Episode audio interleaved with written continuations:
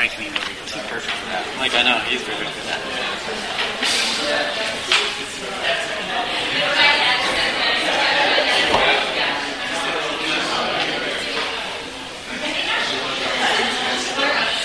All right, so I don't know um, if you have a funniest uh, pre-dinner prayer.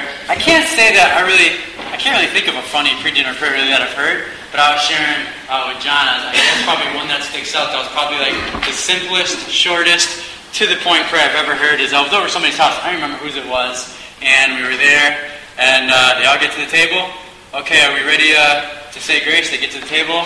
They uh, close, uh, bow their heads, close their eyes. Grace, done. Into the food. That was it. That was it. So, I mean, I guess it's kind of funny. It's certainly the shortest and right to the point. I don't remember who it was. Um, but pretty interesting, anyways. There you go, right? Simple and to the point. So, um, and that has a little bit to do, well, a lot to do with what we're going to talk about today. A lot to do with what we're going to talk about today. Um, the title, hopefully, uh, it will come up soon. Um, the title of this morning, Ask, Seek, and Knock. We're going to be in Matthew chapter 7. Um, I should tell you what the page number is. We have the blue Bibles and the white Bibles, but I guess I'm not that good. I don't remember. So I guess if you get there, you could you could yell it out and maybe help somebody if they need help. Uh, which which color? White or blue? Blue. Blue, page 685. And then in the white, what do we got? Page nine. Page nine. You guys are good. See that? Like in Sunday school, you know, growing up, they call them sword wars, right? Because these are our swords, and so whoever opens up first, you know, you do sword wars, and then if they got it first, you get a prize. So I guess I owe you a prize. I'll give you a Cheez-It downstairs. How's that sound? Uh, so, um, so we'll get there in a minute, um, but let me start off by telling you um, a little uh, experience uh, that I had probably, I don't know, six, seven years, probably more like seven years ago uh, with a coworker, all centering around the topic we're going to talk about today, which I believe, I really do wholeheartedly believe, um, this is one of the most important, if not the most important, I guess it's debatable, but one of the most important spiritual disciplines slash practices, but yet I firmly believe, and I, we'll get into more later, one of the most neglected spiritual disciplines and practices. Um, we're going to be talking about that today. So this story that I'm going to uh, tell you that I'll share with you uh, happened about seven years ago with some coworkers. Um, at the point in time, I was almost finished with college. I went to a college in New Britain at Central Connecticut State. Uh, I was a uh, math major and physics minor. That was like the dumbest thing ever that I could have chosen to do. It was so difficult. Uh, I barely made it, like barely made it. I lived in the office hours. I knew my professors were sick of me when they saw me coming and they rolled their eyes and slammed the door. Um, no, they never slammed the door on me, but they certainly rolled their eyes a lot. Here comes Jared again. Um, but I was up there, and as I was uh, about uh, to finish up, I had a job up there, a couple different jobs. But one of my jobs, uh, I was working um, in an after, after school program in New Britain, because Central Connecticut State is in New Britain. Uh, a little bit of an inner city type town, and it was a good experience because I enjoyed being around the kids. It opened doors for me to coach and do other things uh, for basketball, and so it was a lot of fun. Um, and I had some, some pretty good coworkers there. And so, um, of course, at work, I'm trying to just like be aware of the situation, how God might use me. Because there certainly are a lot of needs, especially in those kids with their families and their backgrounds, and not even just there. God would also has some place to use me among the people I work with, right? My my you know coworkers. So, you know, you try and be light wherever you are and try and see maybe where there's an open door and what you can talk about, what you can bring up, and, you know, because the perfect times are when, you know, you feel like God is just sensing and leading you and you just kind of jump into there, into that moment, and then you, you know, see where God might bring it. And so that's, you know, what we're called to do as Christians. That's part of being light and, you know, representing Christ in the world. It requires some skill and requires wisdom and guidance by the Holy Spirit. And so uh, I was going out to dinner with some coworkers, and um, we're out to dinner at uh, on the border. Yeah, on the border. Good stuff. Good stuff. Um, I, I, like the platter that has like everything. I like the burrito on there. I like the enchiladas on there. I like the tacos on there. The empanadas. It's all good stuff. So anyway, so we're there. Uh, we're, we're getting dinner, and I'm not quite sure how the conversation conversation made its twists and turns, but I know going into it, I was just praying a lot. I was like, Lord, you know, just speak through me. Um, it's a good chance for us, you know, to come hang out, uh, talk. We get along really well. You know, I certainly don't want to offend them and you want know close doors, but you know, God, you just work it out. And so somehow the conversation took a turn um, where we were talking about, I don't even know, it was something just really stressful things in life, I, I guess is maybe what we were talking about. Don't really remember. And for some reason, I had a chance to like just share about, you know, what I do and how I approach some stressful situations. And I forget exactly what it was. But basically, what I was just sharing with and talking about um, was how when those things come up, you know, for me, I have a God who I can go to and I can talk to, and I believe that He hears me, and I believe that He answers those prayers when I'm talking to Him. And um, I think I gave them a, a, couple examples of how at church, like I thought that happened, and how you know sometimes on myself when I think it happens, and they're just sitting there, you know, uh, listening. Um, and you know, you kind of see that their interest was kind of peaked a little bit.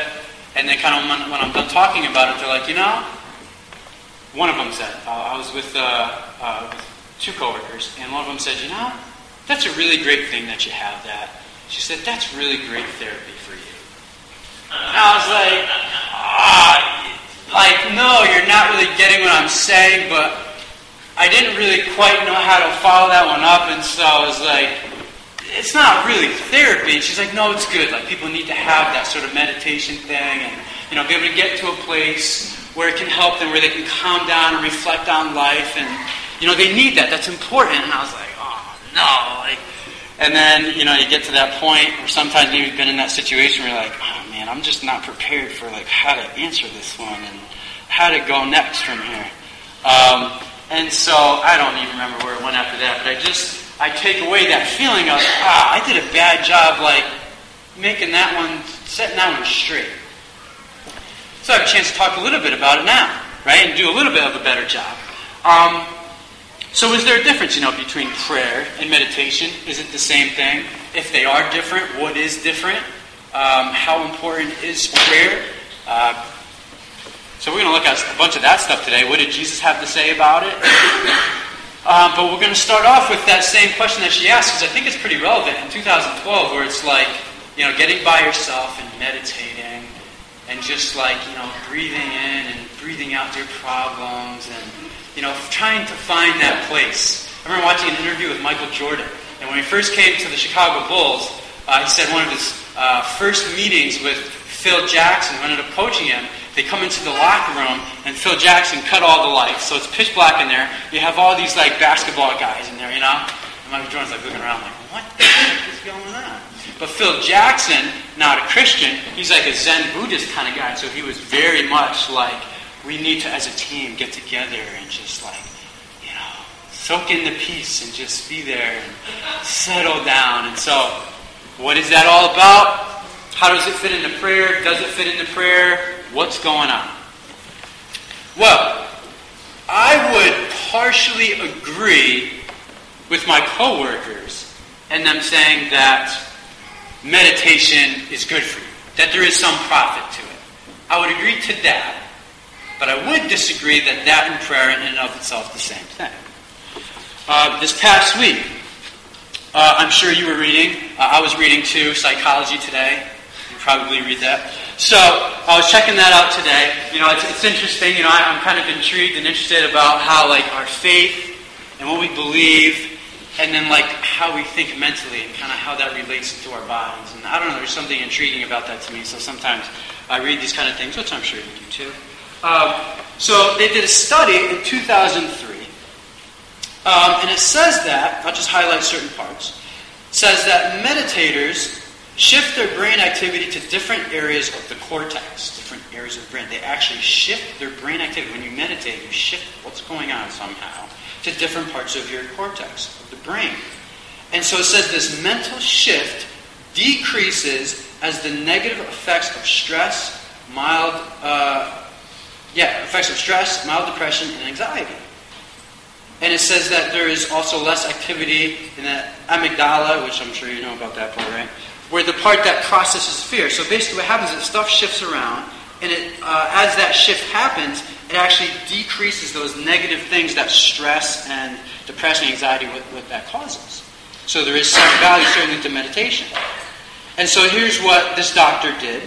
Um, says that this uh, doctor recorded the brainwaves of stressed out employees of a high tech firm in Madison, Wisconsin. The subjects were split randomly into two groups. 25 people were asked to learn meditation over eight weeks. And the remaining 16 were left alone as a control group. So it says all participants had their brainwaves scanned three times during the study. At the beginning of the experiment, when the meditation lessons were completed, uh, eight weeks later, and then four months after that. So they did in the beginning while they're doing it, and then like four months later, to see what the effect was. And they also had like their control group, the people that weren't meditating. Says the researchers found that the meditator showed a pronounced shift in activity to the left frontal lobe. I don't know where that is, but it's important says, in other words, they were calmer and happier than before. And then they have the whole study kind of based on that. So I think certainly, you know, biologically, you know, physically, there certainly is um, some value uh, to prayer, but I certainly don't think it's the same thing as meditation. Definitely not. Um, prayer is much different. Um, and it's something that we certainly all need, right? All of us need. I need a tremendous amount. You need a tremendous amount. Nobody is above that. Um, even little Johnny needs like a lot of prayer. Did you hear about little Johnny? Well, little Johnny, his mom was sick with the flu, very sick. And um, he wanted to uh, have the pastor come and pray for his mom because she was really sick. So he contacts the pastor. And he says, um, Hey, um, my mom is really sick. Could you please come to the house, you know, and pray with her? So the pastor uh, gets the, the, the, piece of mail, and he's like, oh, he's like, well, that's interesting. I, I know that kid, I know his family, I know where they go to church. Sends a letter back, and goes, hey, listen, why don't you go to your pastor first, you know, and ask, and, you know, have your pastor come out there and pray. And then the, uh, little Johnny sends a letter back, and he says, well, um, that's true. And he said, but, you know, I'm contacting you because um, we don't know how serious my mom's illness is, and we just wanted to see if you're going to catch it first. right? a little bit of manipulation of prayer, right? Um, not really in the right way. But, as talking about pastors, something very interesting, which I think that you should know as far as being pastor related stuff. Um, there was a conference about two years ago. A bunch of pastors got together. A bunch of well-known, like, you know, good pastors, guys like John Piper, Francis Chan, like well-known guys. Um, and they basically they got together and talked about prayer and prayer life in their own lives. Uh, and they did it before. Um, it was almost like a Q&A type thing before an audience, and uh, just kind of digging deep and seeing what the prayer life was like in a pastor's life. And so I just wanted just to show you a couple of excerpts from it because it's pretty interesting stuff. And you'll see what's actually going on with sort of, you know, not just regular sort of everyday pastors, I guess if we can sort of put a title on it, but like well-known guys that have been around that are in it and that would we would say is certainly quote unquote successful. Um, says Francis Chan uh, was speaking about how God was, you know, hearing and answering prayers and how he would, you know, go to God and pray. Um, it says, but the talk proved to be discouraging to some pastors. One pastor of whom confessed that during his 20 years in ministry, there wasn't a specific answered prayer that he could point to. 20 years. 20 years. Another quote says, it It's caused me to struggle in my ministry and in leading people because I don't feel like, even though I do it, that I can see the specific intervening of the hand of God. Right? So another pastor struggles with it because he's just like, I can't point to specific things, and I just don't feel right even, you know, talking about this. Another pastor um, submitted, "If you abide in me, and my word abides in you, ask what you will, and it will be done." And that, and he's quoting the verse there, the Bible, and he says, "You know what? This never happens in my ministry. It doesn't happen at all." Another pastor said, "I took a difficult church, prayed that God would help me." And the church split three months later. So let's just not involve God and just make things easy, right? No, no, no. And then here's uh, Francis Chan. He says that when he kind of comes into prayer time, he says, you know what? I look deeply at myself. I say, what's my motivation? Is it selfish? I look at my own personal holiness, at my own faith. Is there any doubt? He kind of evaluates himself you know, before he goes into his prayer time, which I think is things that we should do, but you know we have a hard time with it. And another pastor goes, he says, you know what? God knows, or sorry, Francis Chan says this in response to people that say, well, you know what? Why pray? Because God knows it's going to happen anyways. You know, so Francis Chan goes, you know, God knows you're going to pray or not. Uh, if they happen, the prayers, they were in the plan to, to design to unleash a hundred magnificent things. If they don't happen, those things don't get unleashed. He goes, you know what? It's not really philosophically that hard. Right? That's really what happens. And for him, he shared a personal story about how, you know, his daughter, he prayed, really just had a heart for his daughter. He said, Lord, just help her to be a follower of you. Protect her. Uh, help me to guide her right. Help me to parent her right. Uh, that's just you know, something that was just near and dear to his heart. And his daughter, um, I don't know if you say she left the faith, but certainly was not where he thought she was going to be for three to four months. Not really even that long, you know, torn up on the inside. And thank God, you know, she ended up coming back. You know, but the rough part to that story is, you know, his mom died of Buddhist. And he says it crushes him, you know, because he fasted and prayed over her, and it's just, that's crushing, you know. So what do you do with that? Where was God in that? How does that work? So, the last topic that came up, which was also very interesting, um, was that the part of this Q&A had to do with pastors praying with their wives and almost all of them had to commit or had to admit that you know what, it's not a daily routine thing that we consistently do with our lives.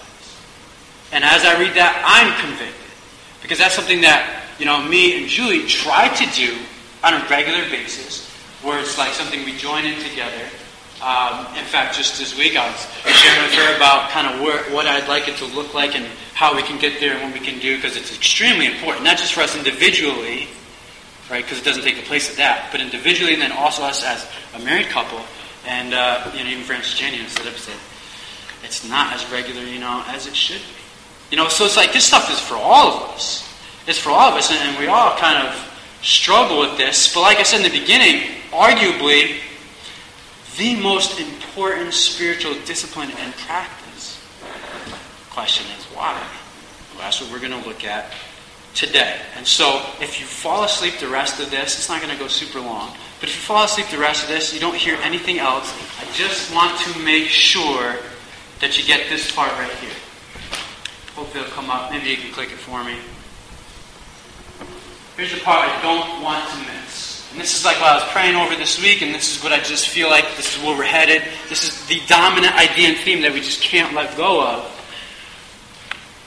Why is it arguably the most important spiritual discipline?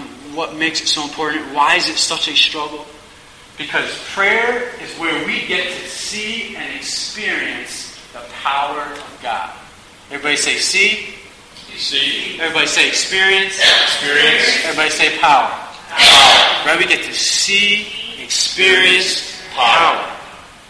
And I don't think we really, really enter into that unless prayer is at that cornerstone and in the place where it needs to be.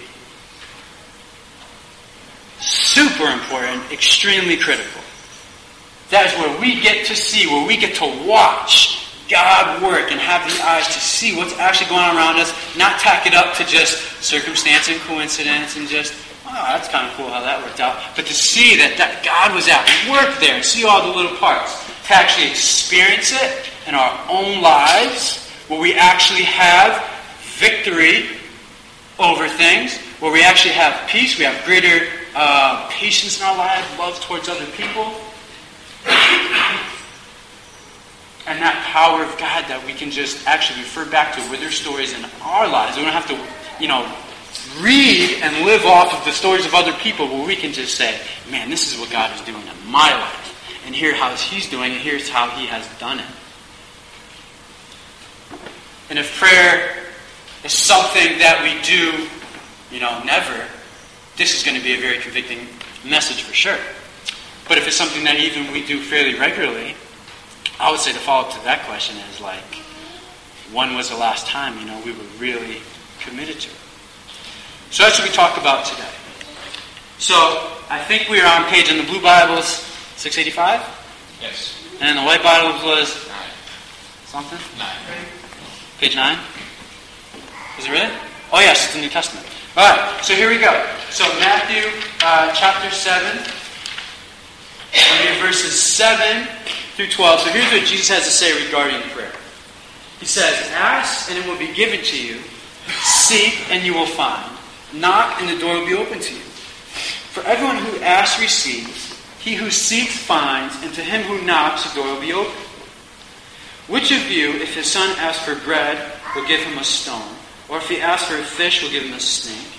If you then, though you are evil, know how to give good gifts to your children, how much more will your Father in heaven give good gifts to those who ask him? So in everything, do to others what you would have them do to you. For this sums up the law and the prophets. So let's pray real quickly together. Um, God, I just ask, Lord, that you would help us to see uh, prayer and communication with you the same way as you see it. I mean, that's really the goal. And God, whatever might be uh, fighting that or distracting that, God, pray that you just give us the ability to put that on the back shelf, to remove that, and help us just to focus on you. And so this morning we place it in your hands. In Jesus' name, amen. Alrighty, so I guess after reading that passage, you know, whatever we ask for, we get. Right? I guess that's just kind of the way this whole Christian thing goes, right? Ask and be given to you, seek and you'll find, knock and the door will be open to you. And so I guess whatever we ask for, we get. So he's like the little genie, you know, you rub the little Bible lamp, you pop sign on, you say, hey, I really like this, I really like that, and you know, if you do it hard enough, then you get it. I don't know. Um, little Timmy tried this. You know, little Johnny did some stuff before. Little Timmy tried this. Um, little Timmy really wanted hundred dollars. That's what he wanted. He wanted a hundred dollars. And so, because he wanted a hundred dollars, uh, he wanted to write a letter to God. So he write a letter to God and say, God, one hundred dollars. So he wrote his letter, addressed it to God, put it in the mail. Postal Service got the mail. They said, how are we going to get this letter to God? So they said, well, let's send it to the president. That was their idea. So they sent it to the president of the United States. The president gets the letter, looks at the letter, and he says, wow, this little kid really wants $100. And, you know, he's asking God, he's like, well, here's five bucks. He actually put five bucks in there. He's like, well, he's a little kid, you know, five bucks probably means a lot to him. So he sends it back to five bucks. Kid gets the letter. He's very happy that he got some money back, and God answered his letter. So he writes back to God. Says, Dear God, thank you so much for reading and answering my letter. He said, but I'm not sure why you sent it back through Washington, D.C. Because as you sent it back, they took $95 out for taxes. right? That's my one jab at the government. I'm not going to do any more. It's just like my one thing. So is that the way it goes? If we want $100, right? If we want that house, if we want certainly uh, that car, you know, if we want to, whatever it is, do we just really ask Him for it, you know, and go through the steps? Well, I certainly do not think so. And here's why. Not because, oh man, you really can't see that. Not because it's my opinion, but because I think that's what the Bible says. And so we'll see if I can, maybe I can read it to you a little bit. This is James 4, if you want to look at it later during the week. It's James 4 and John 15. And basically in James 4, if we can see, it says you do not have because you do not ask God. And when you ask, you ask with the wrong motives. Because that you know when you get it, you're going to spend it on yourself. I'm paraphrasing what's up there because you can't really see it. If you'd like to read it during the week, that's James 4, verses 2 through 3. So do we just ask for whatever we want? Not exactly, because the important part that matters is our motives and why we're asking and what we might do if we actually got it. And luckily for us, God knows exactly what our motives would be and what we would actually do with it. Which leads to an interesting question, you know, would he give us stuff, you know, that wouldn't be good for us? I don't know, I guess that's a talk for another time. But, something to think about for sure. So that's what James 4 says. But how about John 15, verses 7 through 9? Here's what it says. It says, If you remain in me, and my you, ask whatever you wish, and it will be done for you. This is to my Father's glory, right? Not to mine, not for my own selfish desires, but to my Father's glory, so that you bear much fruit, showing yourselves to be my disciples. That's the point. So if you're like in right relationship, if I'm in right relationship with God, and His Word is abiding in me, and that's what it's focused, centered around, let's start asking in His name for those things. Because He will be faithful to that, and He will answer that prayer. Does that mean it'll come out exactly the way we envisioned it being answered? Maybe, maybe not. Don't know. But we, that's the way to approach prayer. Focused and centered around what's actually in here. And if we're foggy at best as far as what's in here, it's really hard to pray accurately. Extremely difficult. So that's what Jesus says. If you have your words in me and you're asking according to my name, yes, it's going to be done for you. And I can certainly, you know, as far as in my own life, you know, seen it come true um, multiple times. Uh, just as far as providing, um, uh, guiding, just equipping me, uh, peace of mind. I, I, mean, there's just countless times. I can tell you this, geez, you know, with this church plant, I have never been in more prayer in my life. Never been in more prayer in my life and, uh, and, and literally just like wrestling with God and just, yeah, it might seem like I just come in here, I'm just really happy, I just really love it, it's just a lot of fun, you know, I'm just, you know, light, easy going, like, that's not what it looks like at like 1 in the morning at my house and I'm by myself in the room. Like, that's not what that looks like. It, it, it, it's a battle. It is an absolute battle. And so, you know, a lot of times too, that's not what it looks like, you know, and me and my wife, you know, and it's straining in our marriage. We're trying to balance it the right way. This stuff, this is tough stuff, and it, you know, we don't have that prayer element right at the cornerstone there. Uh, and when I'm asking according to His Word, it's going to be tough. But I can tell you, those battles, those challenges, um, when respond, when we have responded in, in, in the right way and in the correct way, there's just been a flood of blessings. I mean, it really, really has been. Really has been. So the question is, if that's what God is asking, what are some of the barriers? Hopefully we can see it. Maybe we won't be able to. What are some of the barriers that come up? Do we get the barrier? There you go. Oh, I'm sorry. Before we get there, I don't want to jump things here. Okay, so why is God asking us this? So why does He want us to really to pray? And why does He ask us to do this? Think about it. Like why?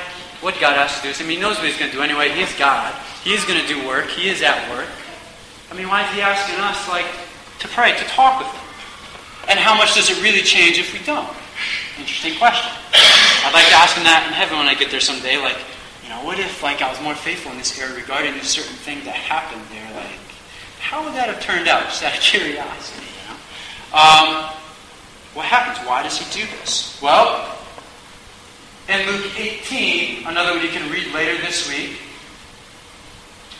he tells us that um, the parable of the persistent widow. And the idea behind that is we have to constantly be doing it because that's how the door for Him to work in our lives becomes open. Right?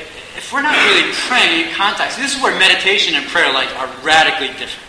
Meditation here is all about is all about me relaxing, uh, focusing on myself and on my life, and breathing in and breathing out, breathing in, you know, the good stuff, reading out the problems, blah blah blah. And then over here, right, it's all about God, His will, His glory, His works. Totally and radically different. And I never get to that side over there if I'm just like focused over here on my stuff and I, just never enter it because the door for him to actually do work and see, experience that power is only opened if we're actually in prayer, in communication with him. It's the only way that happens because he's not going to violate our free will. He's certainly not going to do it. He values our choices. There are instances in the Bible where it seems like, geez, you know, maybe he was a little aggressive, like knocking a guy off a horse. That's kind of aggressive. Or, you know, got a burning bush, and it's like, geez, could they really say no in that case? I don't know. But I'm going to trust, like, by faith that they had a choice. But we do know that prayer is like literally the floodgates, like for heaven, like to come down. And if we engage in prayer and that communication is there, we are saying, God, I give you permission to bring your kingdom here on earth, bring your kingdom here in my life. Please do it. Meditation like, is not about that at all. So that's the point of Luke 18, the persistent widow. He's saying, continue to do it, don't stop. And that's why he's saying here, ask, seek, and knock. It's a process, it's an action. Asking, seeking, knocking. And so now we can go to some of the barriers, and hopefully that will come up. But what are some of the barriers? Eventually I'll get it up there. Some of the barriers that we struggle with, certainly, like how we manage our time. Like we get distracted very easily. So that's certainly one of the barriers is time slash distractions, right? Uh, we don't really have the time because we're so distracted. Um, doubt certainly plays a part in it. If I'm kind of doubting it and I don't really believe God's really going to show up and do it anyways, how much am I going to really involve myself into that prayer? I'm like just going to say it just to say that I said it. I, you know, it's you got to pray with some faith attached to it, and that's biblical as well. Because Jesus says, pray and try and do it without doubting. He understands that doubt is a normal process, and it's a part of us because we are human. But we shouldn't let that control how we're going to respond to what God might be trying to do. And here's, I think, is a big one. Um, instant gratification can also be a barrier. Not having the patience to see it through. Just be like, oh man, you know, I've been like praying about this stuff for like three days now you know, nothing has happened. That was serious three days. I even gave up breakfast, you know. I don't understand. Right? That's not it. You know, it's that's tough for us in our instant gratification lifestyle. It makes it difficult for our prayer lives. We had a video clip that I was going to show today, but obviously we cannot show. It's very, it's very interesting. You know, I'm going to tell you really quickly about it. The video clip was actually so cool too, and I was like, you know, only on a Sunday morning does their stuff not work. It works every other day. I'm not kidding. As soon as I show up and I plug stuff in, it's like, what is going on? It's just, it's unreal. So on the video, on the video, um, it's pretty cool. A church made this video, and uh, they had a bunch of people dress up like they're in the army, so they have like fatigues on. They got like um, coloring on their faces, you know, and they're, like they're, they're this army, okay? So uh, you see on the screen, you see these army people, and there's like one guy who's sort of like the general, I guess. But these guys are really like quote unquote um, demons of, of like the devil. And so they're outside plotting. They're like, okay, we're going to go in there. They're outside of a church. We're going to go in there, and you know, we're going to attack them. We're going to harass them. We're going to make it difficult. And so then they get in the church, and they're like, and this is the funny part. They're like, okay, let's start with the soundboard. I kid you not. They're like, we're going to the soundboard. And, and then one of the little army demons is like, yeah, I'm going to mess it up. Uh, sometimes even gets the pastor to swear. You know? yeah, mess up his microphone. Make sure the music doesn't play. I kid you not, that is in there. So that stuff is in there, and then they're like, yeah, you know, let's get the women, like, you know, to engage in gossip and start talking about each other. And we'll disguise it as they really want to learn about each other so they can pray better for him, but we're just going to gossip about it. You know? And there's like all these different things in the video. And then what happens is, and it's really kind of uh, uh, cheesy sort of graphics, so which makes it kind of cool, I think. It kind of starts shaking. They're like, whoa! So they start shaking, and then it pans out to this like little old lady, right? Who's this little lady, and she's like uh, in her room, just praying. She uh, doesn't have her Bible. She's just praying like this. And then it pans back to them, and they're shaking. And then you see her praying, um, and she's like, you know, uh, bless the pastor, please bless the church. And she names off a couple of people, and they start shaking, you know. And then um, what happens is somehow they like leave out of the scene, and then it closes with the little lady, you know, getting up and coming out. And so it's just a great video of just, you know, what's going on. Because that is the reality. Pictured in a funny way, but it's the reality. And it's not, that hurts the instant gratification thing. It's not my opinion. In Daniel 10, it says the same thing. It talks about Daniel, where he was there, uh, where he was in Babylon. He had a horrible, you know, vision, revelation that his people, his nation, were going to be overcome and overtaken. And it was so bad that he like stopped really eating. Uh, he didn't fast completely, but stopped a lot of uh, lotions and stuff that he would use on himself. He stopped eating choice meats and different things, and he engaged in prayer. And what happened is three weeks, three days, like three weeks, and then there's other guys that did 40 days. I mean, it's, it's they're committed. But he did that for three weeks, didn't stop. And then says that he's down by the river with some people that he's with, and they don't even see this. Maybe they're overwhelmed, so I don't know how that works. It's kind of crazy how God does stuff. But they're down there. He sees this angel comes down. He says, Listen, I heard you. We had your words come up to us in heaven the first day you started praying. He said, but it took me 21 days. It took me 21 days because I was getting held up by the prince of Persia. In other words, aka the devil, his demons. There's a battle, there's a fight going on. How does that happen? What does that look like? What do you mean when we pray? It could take a while because they're wrestling or something. Like, what is going on? I don't know. But something is, I don't know. It doesn't really give us play by play detail, but something is. And then if we're looking for like instant gratification, what? No, like that's not about God is at work and He's doing something. He certainly is, and sometimes days, weeks, years. But we got to at least open those floodgates and just sometimes just praying on convictions because we might not even see what might be happening. And I'm sure you know, I've heard people, people that are just consistent and committed to what they know they had to pray for. Hand to hand combat. They knew they had to do it. And somehow God brought an answer to that particular person or situation.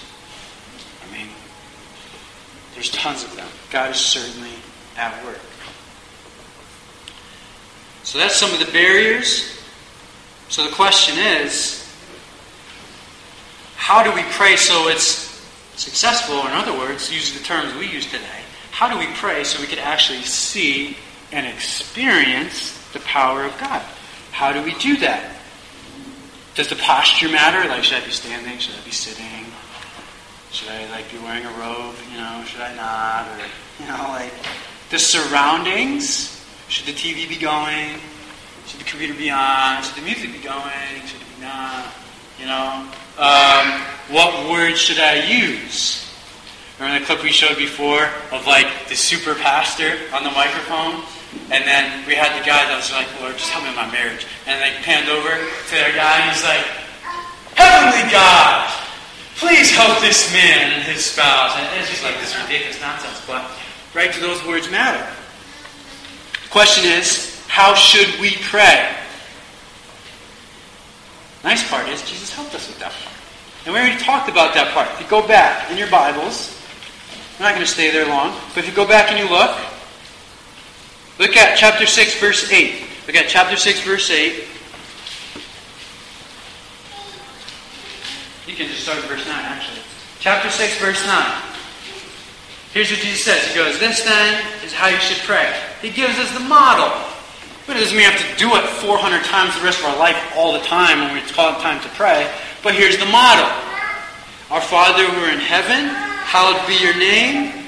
We start with praising and glorifying Him. That's like how prayer should be starting. Putting God in His place, putting us in our place. Your kingdom come, your will be done. There goes the door starting to open. And now we're saying, God, come on in and do your work. On earth as it is in heaven. Give us today our daily bread. There's a petition. We're asking God for something. Provide for us. Look out for my kids. Help me today. Oh my gosh, I hate going to this job. Please help me have the right attitude and look at these people the right way. Oh my gosh, I'm just really struggling right now. This is really difficult. I don't know how to handle this. Those petitions should be there. Shouldn't be your entire prayer. These other things should be in there as well. forgive, us, forgive us our debts. Let's see the perspective of ourselves, so that we don't be like the piece of, you know, telephone pole in our eye and focusing on somebody else's sawdust in theirs. And lead us not into temptation, but deliver us from the evil one. Right? That model prayer has everything for us. Where we recognize His sovereignty, where we ask for His provision and His will, where we ask for His protection, where we forgive other people. I mean, these are certain elements that need to be there. Will every prayer be like that that we offer up? No, probably not. But for the most part, those things should like be there. Those are those are essential items. Like bacon is essential. Bacon is awesome. Plus anything is great. Right? But these are essential things. They have to be in there.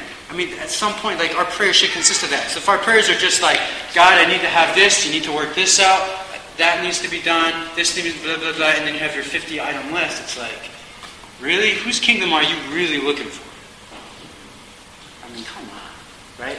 And only you can be honest with yourself, and only I can be honest with myself and be like, well, whose kingdom am I looking for? So there's really only one question left. Only one question left. Um, right at the very end. Yes. Do you want to see and experience the power of God in your life? Do I want to see and experience the power of God in my life? Think of maybe some people, you know, would probably say yes. Some people might say no. But I'm curious why the people that would say no might say no. They might realize that it takes some courage and they might realize what it actually takes to take prayer seriously like Jesus talked about. Because maybe some of those no's would be like, you know what? I don't really know if I really want just His will and His kingdom to be done in my life. So maybe I don't want to pray that. I can almost respect an answer like that. I don't disagree, I don't agree with it, but at least I can respect that. At least they know what it takes. You got to be careful. It's something. Yes, I do want that experience. I want to see it. I want to see the power. Yes, well, I mean, it's going to cost and, and, and it's going to take some work. It certainly is. And so Jesus is just saying in that passage there, ask, seek, knock, don't stop. Have the focus be on me, and honestly keep praying until in your heart you got some peace about it, or it was answered in some way. I'm reading a book right now, and I highly recommend it. Um, uh, by uh, it's a it's kind of like it's kind of a mix. It's an autobiography and biography. It's kind of like has his own pieces in there, and then somebody kind of wrote about it. But about George Mueller, there's a lot of books about George Mueller. But this guy, you want to read about a guy who's like a man of prayer. Man, I'm just like I'm just I don't know what's. God's just been speaking to me on this stuff because the past like two books I've read have been like just prayer focused, and then a book by Andrew Murray. Like these guys are just men of prayer and. Um, and George Mueller is kind of a cool guy. He chronicles and details everything. He's like, okay, May 14th, 1846, I asked God for $10. And then, like, he will keep a logged entry every day until, like, it actually came about and how it came about. And the people God used. And so if you're a journal person, it's like, wow. And if you're not a journal person, you're like, geez, I'm really jealous. I wish I did that and I had all that stuff out there.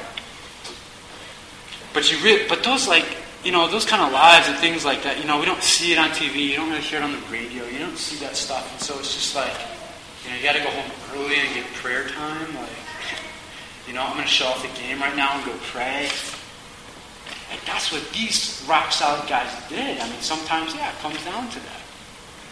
So the question is, do we want to? Are we ready? Um, so maybe we could close, maybe in one song, if that's Maybe not. No, we won't. No, we won't. Okay, so we'll close in prayer. So maybe we can stand and close in prayer.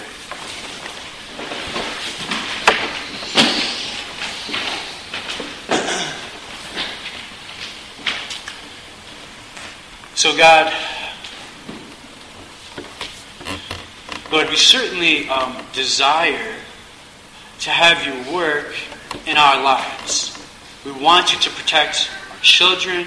We want you to better uh, our marriages. We want you to save our family members. We want to make wise investments. We want you to take care of our money. We want you to help us to be better friends. And we, all, we want it to be in such a way where it brings glory and honor to you, and there's also power behind it. And God, the only way for that to happen is for us to actually open that door to you, regular, consistent basis, and just putting our lives right before you. And there's so many other distractions and things that just get caught up and get in the way, and a lot of them being legitimate. But God, we just got to make a way. Just got to make a way.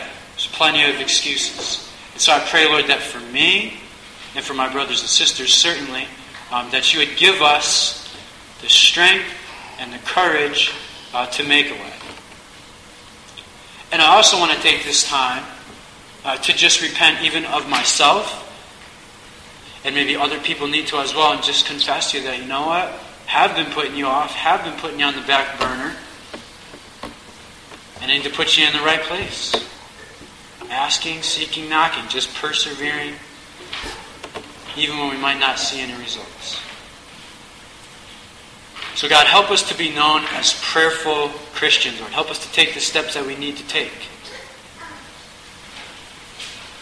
And so, God, I just pray uh, this week, Lord, that each of us um, would spend that quality time with you, Lord, eliminating all distractions seriously get before you, Lord. Recognize who you are, pour our lives and hearts out to you, God, and just see where you're going to work. And so, God, we thank you for this morning. Uh, in Jesus' name, amen. Um, so, of course, we got refreshments downstairs. Those things that Sal's talking about for the VBS are outside. The yellow sheet has prices and everything if you're interested. Um, otherwise, uh, we'll be downstairs.